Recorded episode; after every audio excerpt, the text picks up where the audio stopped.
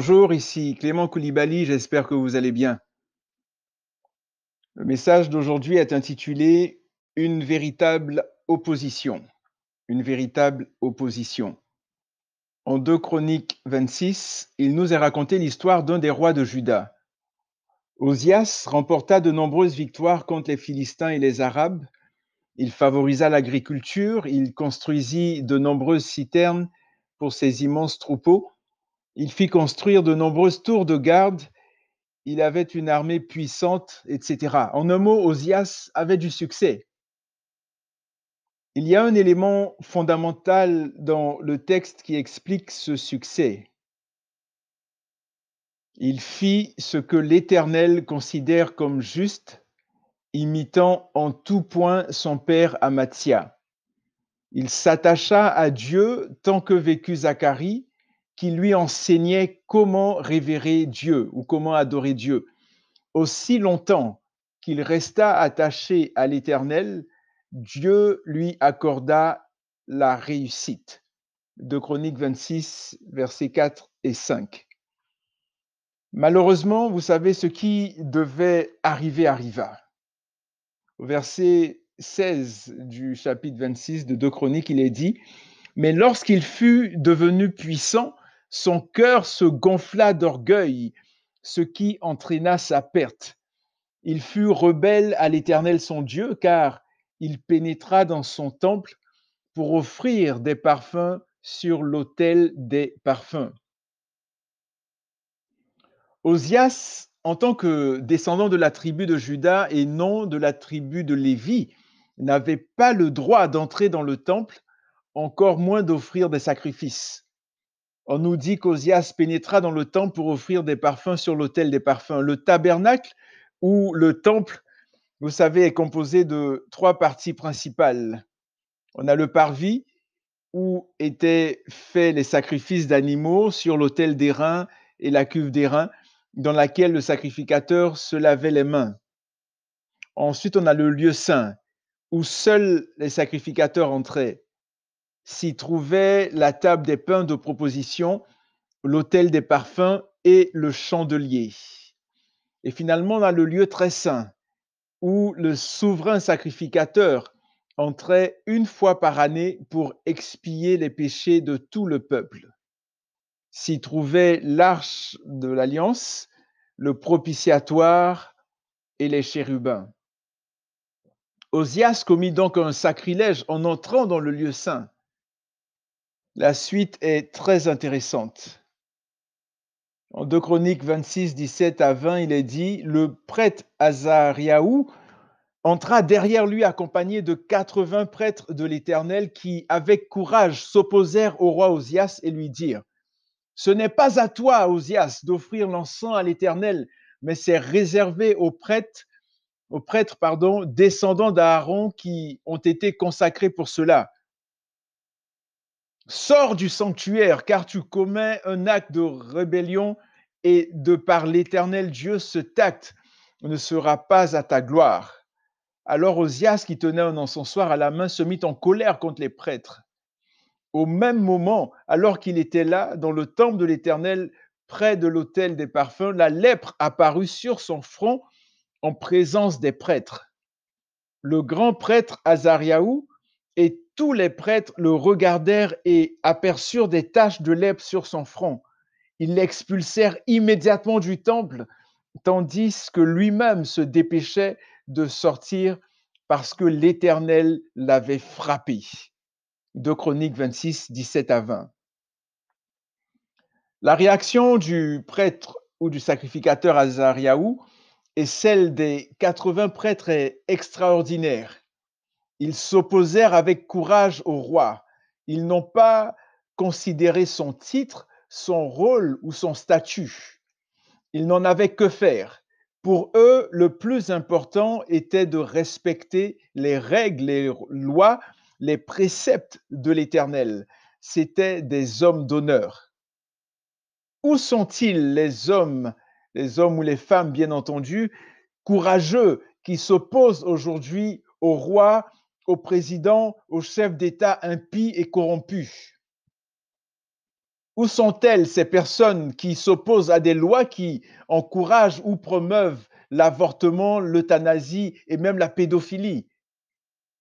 Où sont-ils ces hommes courageux qui s'opposent à leur patron, à leur supérieur quand ces derniers leur demandent de faire des malversations? Où sont-elles ces femmes courageuses qui refusent les avances d'hommes pervers, débauchés, immoraux, vicieux et qui les dénoncent sans aucune crainte au risque de perdre des postes ou d'être considérés, d'être mal considérés dans la société. Où sont-ils, ces enfants ou ces jeunes gens ou ces jeunes filles courageux, courageuses qui s'opposent aux autres jeunes qui veulent les entraîner dans le vol, dans la drogue, dans l'alcoolisme, dans la pornographie, dans la fornication, dans la masturbation, dans l'homosexualité et tout autre vice ou péché de ce monde. Que s'est-il passé au final avec Osias? Le roi Osias resta lépreux jusqu'au jour de sa mort et vécut dans une maison d'isolement comme lépreux, tenu à l'écart du temple de l'Éternel. Son fils Yotam avait la charge du palais royal et gouvernait le peuple du pays. Le roi Osias resta lépreux jusqu'au jour de sa mort et vécut dans une maison d'isolement comme lépreux, tenu à l'écart du temple de l'Éternel à cause de ce qu'il avait fait. Et son fils Yotam avait la charge du palais royal et gouvernait le peuple du pays. 2 Chroniques 26, verset 21. Que le Seigneur Bien-aimés, que le Seigneur nous aide à tenir ferme et à résister dans un monde qui va de plus en plus à la dérive. Que nous puissions prendre position sans peur du lendemain, sans que le Seigneur, sachant pardon que le Seigneur Jésus est avec nous et que notre patrie est dans les cieux. Alléluia. C'est seulement avec l'Esprit de Dieu en nous que nous pourrons y arriver.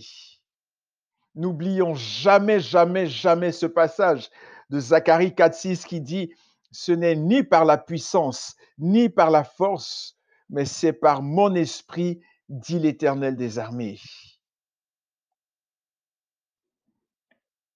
À ce passage de l'apôtre Paul en Philippiens 3, 20 à 21 qui dit, mais pour nous, notre patrie est dans les mondes célestes, notre patrie est dans les cieux, nous sommes citoyens du royaume des cieux. De là viendra pour nous sauver, le Seigneur Jésus-Christ. Nous l'attendons de toutes les fibres de notre être. À son retour, il transfigurera le corps misérable que nous possédons actuellement dans notre humble condition pour le conformer à son corps resplendissant de gloire. Il en a le pouvoir car il a la puissance de soumettre l'univers entier à son autorité. Philippiens 3, 20, 21, la version parole vivante. Il faut que je relise ce, passage. Mais pour nous, notre patrie est dans les mondes célestes. Nous sommes citoyens du royaume des cieux.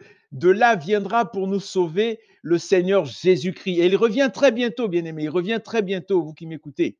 De là viendra pour nous sauver le Seigneur Jésus-Christ. Nous l'attendons de, toutes les fibres de notre être. Est-ce que tu attends le Seigneur Jésus de toutes les fibres de ton être? Est-ce que tu soupires après son retour? Bien sûr, on a nos choses à faire sur la terre et tout. On va pas être paresseux. On va va pas dire Seigneur, viens pour, pour échapper nécessairement ou pour, pour fuir les responsabilités qu'on a sur la terre. Mais il est important de, soupirer. À la fin d'Apocalypse, il est dit, l'épouse dit, viens, viens. Est-ce qu'il nous arrive de dire, Seigneur Jésus, viens, que ton règne vienne, viens, règne dans nos vies, règne dans nos foyers, règne dans, nos, dans la vie de nos enfants, viens, viens, viens, Seigneur. Est-ce qu'on soupire après la présence du Saint-Esprit? La suite du passage dit à son retour, voici ce qui va se passer. À son retour, il n'y a rien qui est caché. À son, retour, il transfigurera le corps misérable que nous possédons actuellement dans notre humble condition pour le conformer à son corps resplendissant de gloire. Il en a le pouvoir. Jésus-Christ a le pouvoir. Il en a le pouvoir car il a la puissance de soumettre l'univers entier à son autorité.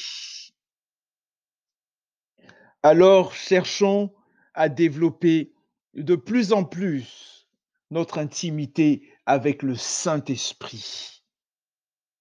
Recherchons cela de tout notre être. Cherchons à développer.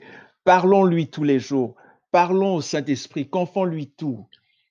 Saint-Esprit, qu'est-ce que tu penses de ceci? Saint-Esprit, qu'est-ce que tu dis de cela? Merveilleux Saint-Esprit, je t'aime, je t'adore. Aimons le Seigneur Jésus de tout notre cœur. Que Dieu vous bénisse. Amen.